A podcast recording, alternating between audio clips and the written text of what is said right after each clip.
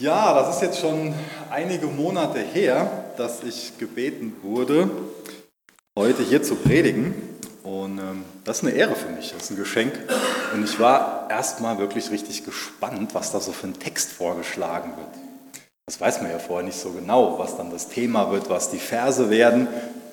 Und dann, wie gesagt, war ich ganz gespannt, habe nachgeschaut und lese dann, dass der Text aus Epheser 2 dran ist und dass das Thema alles Gnade ist. Und da war ich echt ermutigt, weil ich mir gesagt habe, zu dem Thema kannst du was sagen. Und vielleicht denkt jetzt der eine oder andere, was ist das denn für ein arroganter Schnösel, der von sich behauptet, dass er was zum Thema Gnade sagen kann. Ähm, dann ist das vielleicht richtig, was du denkst. Aber ich glaube nicht, dass ich so viel zu dem Thema Gnade sagen kann, weil ich so gnädig bin, sondern weil ich weiß, dass ich Gottes Gnade brauche und dass ich weiß, wo ich diese Gnade bekomme. Soll ich ein bisschen dichter dran gehen? Ja. Okay. Danke, dass ihr Gnade mit mir habt. Alles Gnade. Ich wünsche mir, dass wir ganz neu heute Morgen dadurch ermutigt werden, dass wir erkennen, dass Gott uns gnädig ist. Dass wir für uns verstehen, dass Gnade wirklich was, was Lebensnotwendiges ist. Wenn ihr eine Bibel mit dabei habt, dann dürft ihr die gerne aufschlagen oder aufklicken in ähm, Epheser 2. Da lese ich dann Vers 1 bis Vers 10 vor. Ich lese aus Gottes Wort. Auch ihr wart früher tot aufgrund eurer Sünden. Ihr habt genauso in der Sünde gelebt wie der Rest der Welt, beherrscht vom Satan der im Machtbereich der Luft regiert. Er ist der Geist, der in den Herzen derer wirkt, die Gott nicht gehorchen wollen. Wir alle haben früher so gelebt und uns von den Leidenschaften und Begierden unserer alten Natur beherrschen lassen. Wir wurden mit dieser Natur geboren und waren Gottes Zorn ausgeliefert, wie alle anderen Menschen auch. Doch Gott ist so barmherzig und liebte uns so sehr, dass er uns, die wir durch unsere Sünden tot waren, mit Christus neues Leben schenkte, als er ihn von den Toten auferweckte. Nur durch die Gnade Gottes seid ihr gerettet worden, denn er hat uns zusammen mit Christus von den Toten auferweckt. Und wir gehören nun mit Jesus zu seinem himmlischen Reich. So wird er für alle Zeiten an uns seine Güte und den Reichtum seiner Gnade sichtbar machen, die sich in allem zeigt, was er durch Christus Jesus für uns getan hat. Weil Gott so gnädig ist, hat er euch durch den Glauben gerettet. Und das ist nicht euer eigener Verdienst, es ist ein Geschenk Gottes. Ihr werdet also nicht aufgrund eurer guten Taten gerettet, damit sich niemand etwas darauf einbilden kann. Denn wir sind Gottes Schöpfung. Er hat uns in Christus, Jesus, neu geschaffen, damit wir die guten Taten ausführen, die er für unser Leben vorbereitet hat. Ich bete noch mit uns. Jesus, hab Dank, dass wir heute Morgen gemeinsam dein Wort aufschlagen dürfen. Ich bitte dich, dass du durch dein Wort zu uns redest. Ich bitte dich, dass du mir hilfst, dein Wort so auszulegen, dass du dadurch geehrt wirst, dass es gesund ist für die Menschen, die hier sind. Wir wollen zu deinen Füßen sitzen, wollen durch dich ermutigt werden, an dein Herz gezogen werden, von deiner Gnade lernen. Amen. Warum ist jetzt das Thema Gnade für uns so relevant? Warum nehmen wir uns heute Morgen Zeit, über das Thema nachzudenken? Das Thema Gnade ist für uns so relevant, so wichtig, so lebensnotwendig, weil leider die Themen Schuld und Sünde zu unserer Lebensrealität dazugehören. Ich bin ähm, vor kurzem, haben wir ein bisschen, ein paar Tage lang sind wir in Berlin gewesen, haben da Freunde besucht. Und ähm, einen alten Freund, den ich besucht habe, der arbeitet in der Schule als Religionslehrer. Ich habe mich mit dem ausgetauscht, was so die letzten Wochen, Monate los gewesen ist. Und dann hat er mir von einem Erlebnis erzählt, was mich erstmal ein Stück weit verblüfft hat. Er hat in seinem Unterricht das Thema Sünde äh, thematisiert, er hat über Sünde gesprochen. Und er wurde dafür stark kritisiert. Er hat gesagt bekommen, dass er als Religionslehrer nicht mehr über Sünde reden darf. Die ist so krass. dann habe ich nachgefragt und habe ihm gesagt, ja, wie, wie kam das denn? Und es hätte ja auch sein können, dass er einfach vielleicht in der unangemessenen Art und Weise darüber geredet hat. Aber es war ganz klar so, dass er dafür kritisiert wurde, dass er überhaupt das Thema Sünde angesprochen hat. Sünde ist schon mal ein unpopuläres Thema. Macht wahrscheinlich den wenigsten von uns Freude, darüber nachzudenken. Aber es ist ein wichtiges Thema, weil ich denke, dass, wenn wir ehrlich zu uns selbst sind, wir alle sehen, dass wir ein Problem mit, mit Schuld, mit, mit Sünde haben. Wo sollen wir denn damit hin? Mit unserer Sünde. Wo sollen wir damit hin? Wir können schon mal so ein Meister im Verdrängen sein. Ich weiß nicht, ob das nur mir so geht oder ob das uns allen so geht, dass wir schon mal so tun können, als ob alles gut ist. Als ob es da kein Problem gibt. Keine Sünde. Ich habe ja eben schon mal erzählt, dass wir kleine Kinder haben und die meisten haben das wahrscheinlich schon mal erlebt, dass sich Kinder dann, wenn sie Verstecken spielen, so die Hände vors Gesicht halten und dann so tun, als ob sie nicht mehr gesehen werden von den anderen Kindern. Und wir als Erwachsene können darüber schmunzeln und ähm, können uns nur denken, so, ja, ist ja, okay, so ein Kind, ein Kind geht so vor, hält sich die Hände vor die Augen und meint dann nicht mehr gesehen zu werden. Aber ich glaube, wir können auch schon mal so diese Tendenz haben, dass das gleiche Muster auf unser Leben legen und, wie gesagt, verdrängen, so tun, als ob da keine schuld ist. Wir können uns das gut ausreden, dass es da Sünde gibt, für die wir Vergebung brauchen.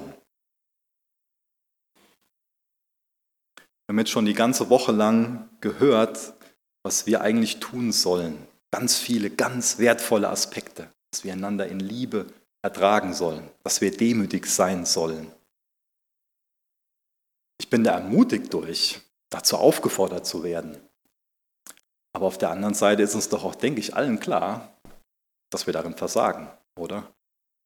Oder gelingt es dir immer, demütig zu sein, den anderen in Liebe zu ertragen, wirklich voll Nächstenliebe zu sein? Allein wenn wir uns so mit diesen ganzen Aspekten aus der Woche vertraut machen, wir darüber nachdenken, erkennen wir doch, wir haben da ein Problem, wir versagen da. Wir laden da Schuld auf unsere Schultern. Und deswegen ist es, deswegen wäre es lieblos, wenn wir nicht über das Thema Schuld und Sünde reden würden. Denkt da mal einen Augenblick bitte mit mir drüber nach. Es wäre lieblos, wenn wir nicht über Sünde und Schuld reden würden, wenn wir doch genau wissen, dass jeder ein Problem mit Sünde, mit Schuld hat. Und wenn wir als Christen die Antwort kennen, für dieses Problem. Wenn wir doch wissen, wo wir damit hingehen können, dann ist es doch lieblos, wenn wir nicht anderen sagen, wo sie Vergebung für ihre Schuld bekommen können. Dann wäre es doch auch lieblos, wenn wir uns untereinander nicht genau damit ermutigen würden. Auch wenn wir nachher gemeinsam Abendmahl feiern, ist doch so, so eine gute Ermutigung, dass wir uns sagen können, lass uns zum Kreuz gehen. Lass uns Jesus unsere Schuld, unsere Sünde bringen, denn er vergibt gerne. Er reinigt uns gerne, er nimmt gerne unsere Übertretungen von uns weg. Er hat den Preis dafür bezahlt. Was für eine Ermutigung, was für eine Gnade, die wir da am, am Kreuz finden können. Und ich behaupte das nochmal, es wäre lieblos, nicht darüber zu reden. Und trotzdem gehen bei diesem Begriff Sünde vielleicht schon so die eine oder andere Vorurteilsschublade auf. Und deswegen will ich noch mal ein bisschen Zeit dafür nehmen, diesen Begriff zu entstauben, diesen Begriff der Sünde. Wo kommt der Begriff denn überhaupt her? Der Begriff kommt aus dem Bereich Sport. Viele wissen das vielleicht, der eine oder andere ist vielleicht stutzig und denkt sich, was hat denn Sport und Sünde jetzt hier miteinander zu tun? Wie kommt denn das, das Wort Sünde aus dem Bereich Sport? In der Antike, da war es so, dass ähm, Bogenschießen ein ganz beliebter Sport unter den Schönen und Reichen war. Und die haben sich dann immer mindestens einen von ihren Sklaven mitgenommen. Und der Sklave musste sich dann neben die Zielscheibe stellen und den Pfeil wieder zurückbringen und auch ähm, dann erklären, laut ausrufen, ob der Pfeil ins Ziel gegangen ist oder daneben. jetzt also der Pfeil nicht auf der Seite vom Ziel vorbeigegangen ist, wo der Sklave stand, und er laut ausrufen konnte, dass der Pfeil am Ziel vorbeigeflogen ist, dann hat der Sklave ganz laut Hamatia gerufen. Dieses Wort, das übersetzen wir mit dem Wort Sünde. Der Sklave hat also gerufen, voll daneben, wenn sein Herr daneben geschossen hat. Voll daneben. Ziel verfehlt. Gott hat uns geschaffen und er hat uns zu einem bestimmten Zweck geschaffen, mit einem bestimmten Ziel geschaffen, nämlich auf ihn hin zu leben. Sünde bedeutet also auch Entfremdung von Gott. Vielleicht denken wir, wenn wir an Sünde denken, oft einfach nur an eine bestimmte Tat. Aber an sich sollten wir, wenn wir über Sünde nachdenken, an Zustand denken. Nämlich an den Zustand, dass unser Denken, Fühlen wollen und tun nicht auf Gott ausgerichtet ist. Wir haben im Text ganz eindrücklich davon gelesen, dass jeder Mensch von Natur an tot ist in seinen Vergehungen. Fragst du dich vielleicht, sag heute Morgen laufen, du, ich hoffe, dass das okay für euch ist. Ähm, und danach gerne wieder, wieder switchen. Ähm, Entschuldigt mir sonst.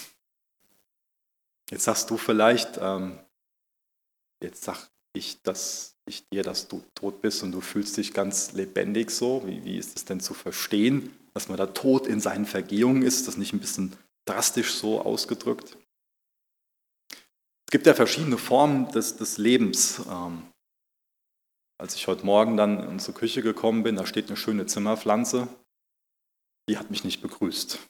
Die hat nicht gesagt, Micha, guten Morgen, ich wünsche einen gesegneten Sonntag. So ähnlich hat es aber meine Frau gemacht. Die hat mit mir gesprochen. Eine ganz andere Form des Lebens. Vielleicht habt ihr einen Hund zu Hause, euer Hund, der ist eher dazu in der Lage, euch zu begrüßen als eine Zimmerpflanze. Trotzdem sprechen wir von, von Leben. Das, was Paulus hier also macht, ist, dass er uns sagt, dass wir von Natur aus, von Geburt an in Bezug auf Gott tot sind und neues Leben brauchen, dass wir wiedergeboren werden müssen durch den Glauben. Paulus schildert uns hier nicht, dass wir als Menschen Dreck sind, dass wir wertlos sind, sondern er schildert uns, dass wir erlösungsbedürftig sind. Und die gute Nachricht des Evangeliums ist, dass er uns nicht nur sagt, ihr habt ein Problem, ihr braucht Hilfe, ihr seid erlösungsbedürftig, sondern dass er uns auch erklärt, wie wir Erlösung erfahren können. Dieser Text, den ich vorgelesen habe aus diesem zweiten Kapitel des Epheserbriefs, das ist eine ganz eindringliche Erklärung des Evangeliums. Da wird uns erklärt, wie wir zu neuem Leben kommen, wie uns vergeben werden kann, wie wir Gnade empfangen können.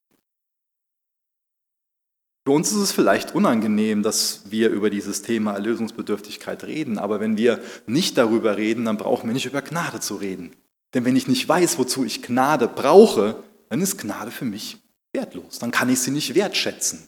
Aber wenn ich weiß, ich bin erlösungsbedürftig, dann kann ich Gnade feiern.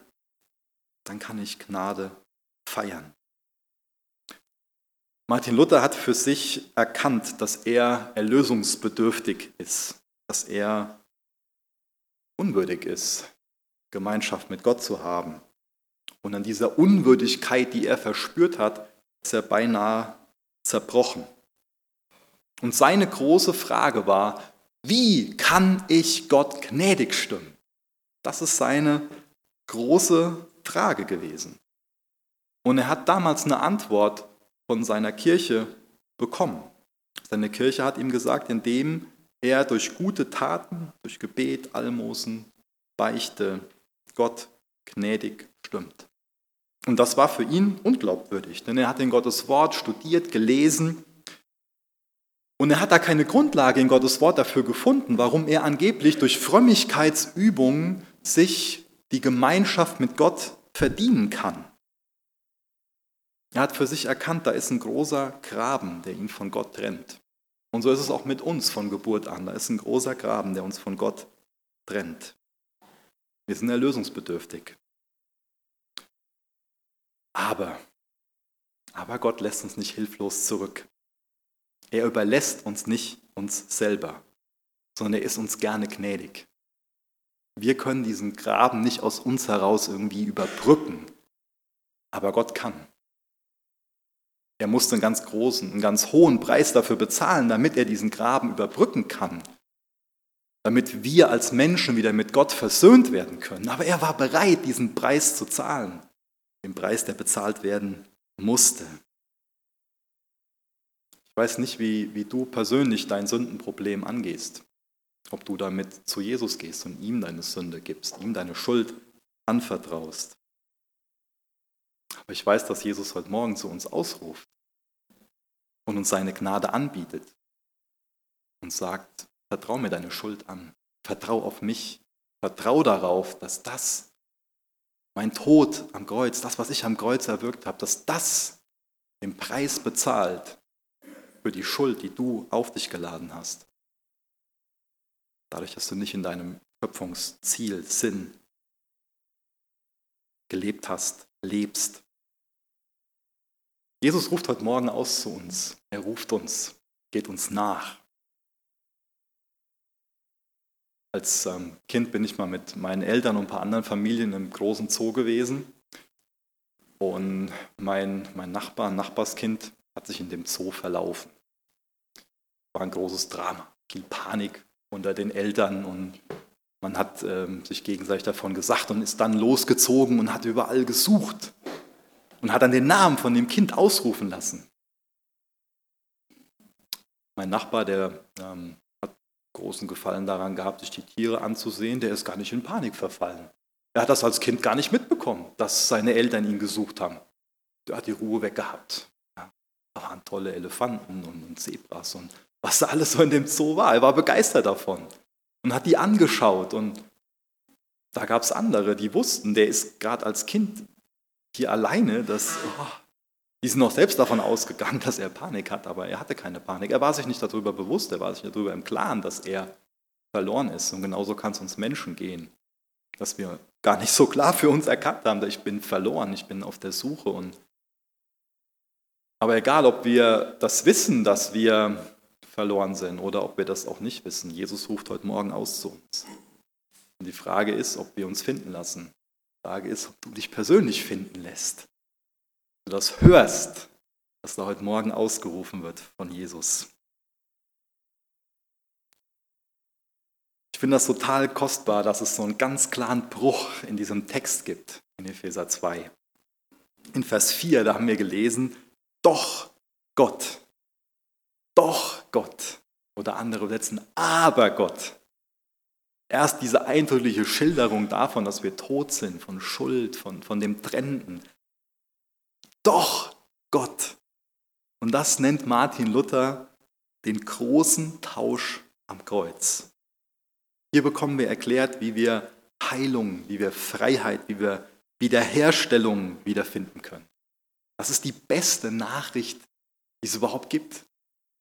Das Evangelium wird uns hier erklärt. Hier wird uns erklärt, wie wir wieder Zugang zu Gott finden. Einfach nur durch Gnade, die durch den Glauben wirksam wird. Einfach nur, indem wir darauf vertrauen, dass Gott uns gnädig sein wird. Durch den Glauben daran, dass er für uns stellvertretend am Kreuz gestorben ist, dass er unseren Platz eingenommen hat. Und wie gesagt, das nennt Luther den großen Tausch am Kreuz. Wenn wir darüber nachdenken, über diesen großen Tausch am Kreuz, wird uns hoffentlich klar, wie ungerecht dieser Tausch am Kreuz ist. Nämlich das, was Jesus zu uns ausruft, ist, dass wir ihm unsere Schuld bringen sollen. Und was gibt er uns? Vergebung. Was ist das für ein ungerechter Tausch? Das ist Gnade. Wir gehen zu ihm hin und bekennen ihm, sagen ihm, ja, ich bin schuldig. Und er gibt mir Vergebung. Ich bringe ihm meine, meine Ängste. Und er will mir Hoffnung geben und mich zuversichtlich machen. Ich bringe ihm meine Zwänge, meine, meine Süchte. Er will mich frei machen. Wir können ihm unsere, unsere Sinnlosigkeit bringen und auch unsere Orientierungslosigkeit. Er will uns Orientierung geben und Sinnhaftigkeit in unserem Leben. Das ist doch große Gnade, oder? Auch wenn wir dann Vers, Vers 10 denken. Es ist nicht nur so, dass er uns sagt, du bist ein schlechter Mensch, sondern er sagt uns, du lebst an dem Ziel vorbei, zu dem ich dich geschaffen habe. Du bist dazu geschaffen, in Beziehung mit mir zu leben. Und dann will er uns aus diesem Zustand rausholen und uns auch noch einen Sinn in unserem Leben geben. Wieder einführen in, den, in das Ziel, was er mit seiner Schöpfung hat. Er tauscht da Fluch gegen Segen, Ablehnung gegen Annahme. Was für ein Geschenk, dass wir Hoffnungslosigkeit gegen Zuversicht eintauschen dürfen. Das ist auch gleich in der Symbolik vom Abendmahl enthalten. Deswegen ist es ein Erinnerungsmahl, was von denjenigen gefeiert wird, die auf dieses stellvertretende Opfer am Kreuz vertrauen. Diesen Erinnerung daran annehmen, dass Jesus den Preis am Kreuz bezahlt hat. Er hat am Kreuz ausgerufen, es ist vollbracht. Da ist nichts mehr hinzuzufügen. Er hat den Preis komplett, vollständig bezahlt.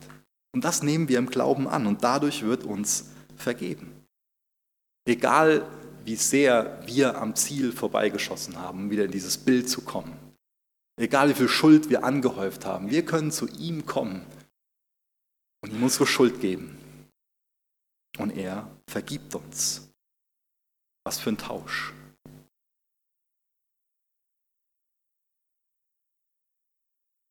Luther hat genau diese Antwort, die ich gerade beschrieben habe, in meinen eigenen Worten, auch aus Gottes Wort erkannt. Und das hat sein persönliches Leben revolutioniert, aber auch durch ihn wurde das zu einem Lichtstrahl und ähm, seine Reformation denken, was alles passiert ist dadurch. Luther hat verstanden, der gnädige Gott, der kommt mir in Jesus entgegen. Wegen Jesus am Kreuz kann Gott gleichzeitig gerecht und gnädig sein. Gerechtigkeit fordert Gott vom Menschen, bekommt er in Christus Jesus, weil er unseren Platz eingenommen hat.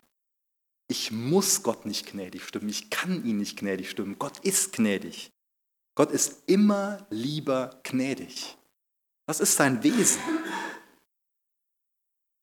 Die Gnade ist nicht eine Reaktion auf unser Verhalten, auf unsere Werke, sondern Gnade ist Gottes Initiative.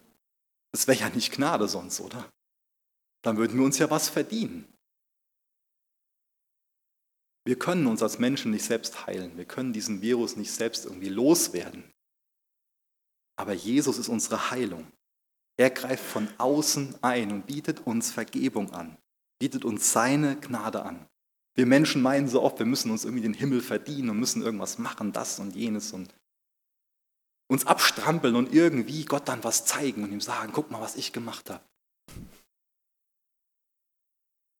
Wir können nichts hinzufügen zu dem, was Jesus gemacht hat. Wir können uns nicht durch irgendwas gerechter oder annehmbarer machen. Wir bekommen, was wir nicht verdienen, Gnade, wenn wir ihm vertrauen, wenn wir Christus vertrauen. Und dieses Evangelium der reinen Gnade, das ist so die stärkste erneuernde Kraft. Wir wären nicht Jesus ähnlicher, wir sind nicht mehr in der Lage dazu, die ganzen Aspekte, die wir uns die Woche über angesehen haben, wirklich zu leben, nur indem wir uns das jetzt mehr vornehmen und mehr wollen, sondern indem wir unsere Schwachheit erkennen, unsere Hilfsbedürftigkeit, unsere Erlösungsbedürftigkeit, uns Jesus hingeben, ihm einfach nur ganz simpel sagen, Jesus, hier bin ich, hilf mir. Ich kann meinen Nächsten nicht so lieben, wie du es vorgelebt hast. Aber ich will, hilf mir dabei. Gib du mir deinen Geist. Gib du mir die Kraft dazu. Und wenn wir diese Gnade sehen, dann verändert uns die Gnade. Und dann werden wir ihm ähnlicher. Seine Boten, Träger der Hoffnung. Dann geben wir das weiter, was hier heute Morgen drum geht. Was so hinter der ganzen Woche steht, ist ja auch dieses Thema Einheit. Und Gnade ist die, die Basis, ist das Fundament von dieser Einheit. Denn wenn wir, wenn jeder Einzelne von uns verstanden hat, dass es nur Gnade ist, dass wir gerettet sind, dann können wir von uns gar nicht mehr meinen, was Besseres zu sein, uns irgendwie arrogant über unseren Nächsten stellen und von oben herab irgendwie urteilen. Wenn wir diese Gnade am Kreuz gefunden haben, dann sehen wir, am Kreuz ist der Boden für alle gleich. Da sind wir alle auf Augenhöhe. Alle Bedürftige und alle Empfänger im Vertrauen auf Christus. Da ist kein biblischer Unterricht, keine Konfirmation, keine Taufe, keine frommen Eltern, die uns retten können. Aber die Gnade Gottes ist für uns da. Die Gnade Gottes, die rettet uns. Aber du, du darfst dich entscheiden. Das zwingt Gott keinem von uns auf. Er macht uns dieses Geschenk, dass wir uns entscheiden dürfen. Und wie entscheidest du dich? Hörst du, dass, dass Christus zu dir ruft, dass er deinen Namen ausruft, um wieder zurückzukommen zu dem Bild vom Zoo? Hörst du das und wie entscheidest du dich? Die Gnade kannst nur du persönlich für dich annehmen. Das können nicht deine Eltern, dein, dein Freund oder wer, wer auch immer. Du persönlich nimmst die Gnade an oder lehnst die Gnade ab. Ein letzter Gedanke noch, die Gnade, das ist das Monopol, was wir als Gemeinden und Kirchen haben. Vieles, was wir so in uns als Gemeinde haben, Nächstenliebe oder auch soziale Projekte, Dienst an, an Armen und so, vieles davon findet man auch woanders. Aber Gnade, Gnade findet man nur am Kreuz, ehrliche Gnade. Da haben wir ein Monopol drauf. Und dadurch werden wir zu Salz und zu Licht. Wenn wir selbst feststehen in dieser Gnade, wenn wir selbst für uns weiterhin als Christen so leben, dass wir wissen, dass wir Bedürftige sind, dass wir Gnade brauchen. Wenn wir diese Gnade weitergeben, das ist das Evangelium. Das ist was Echtes. Nur Gnade macht uns zu dem Gebilde Gottes, was wir in Vers 10 gelesen haben. Dadurch sind wir geschaffen zu guten Werken. Wie reagierst du auf dieses Angebot? Nimmst du diese Gnade an? Das Evangelium, das ist nicht das ABC von dem christlichen Glauben, sondern das A bis Z. Ich selbst habe eine Tendenz, immer wieder in so ein, in so ein Werkedenken, in Belohnungsdenken hineinzufallen. Und dann meine ich wieder, ich, ich bete jetzt mehr und ich mache das und jenes und dann muss Gott doch so und so. Aber jemand, der Gnade verstanden hat, der steht immer mit, mit leeren Händen vor Gott. Und das wünsche ich mir für heute Morgen, dass wir das erkennen, dass wir in Bezug auf Gott mit leeren Händen da stehen. Dass da nichts in unseren Händen ist, wo wir von meinen, das bringen wir Gott, um ihn zu beeindrucken, um ihm irgendwie zu sagen, guck mal, ich bin doch annehmbar, guck mal, das dient doch dazu als Gegengewicht zu dem, wo ich an dir vorbeigelebt habe. Die biblische Wahrheit ist, wir stehen mit leeren Händen da. Und nur wenn wir mit leeren Händen vor Gott stehen, können wir auch Gnade empfangen. Und das will Gott uns geben. Er will uns mit seiner Gnade beschenken, mit seiner Liebe, mit seiner Weisheit, mit seinem Frieden. Stehst du mit leeren Händen vor Gott? Das müssen wir immer wieder als Christen hören. Ich muss das immer wieder hören. Vielleicht weißt du, sorry, dann habe ich einen falschen Rückschluss von mir auf andere gezogen. Darin will ich uns Mut machen, mit leeren Händen vor Gott zu stehen. Jesus, du siehst jeden Einzelnen hier. Du willst jedem Einzelnen gnädig sein. Hilf uns, mit leeren Händen vor dir zu stehen, auf dich zu vertrauen. Danke, dass du uns gnädig bist, dass du bereit warst, diesen großen Preis zu zahlen, dein Leben hinzugeben, damit wir versöhnt werden können mit dir. Amen.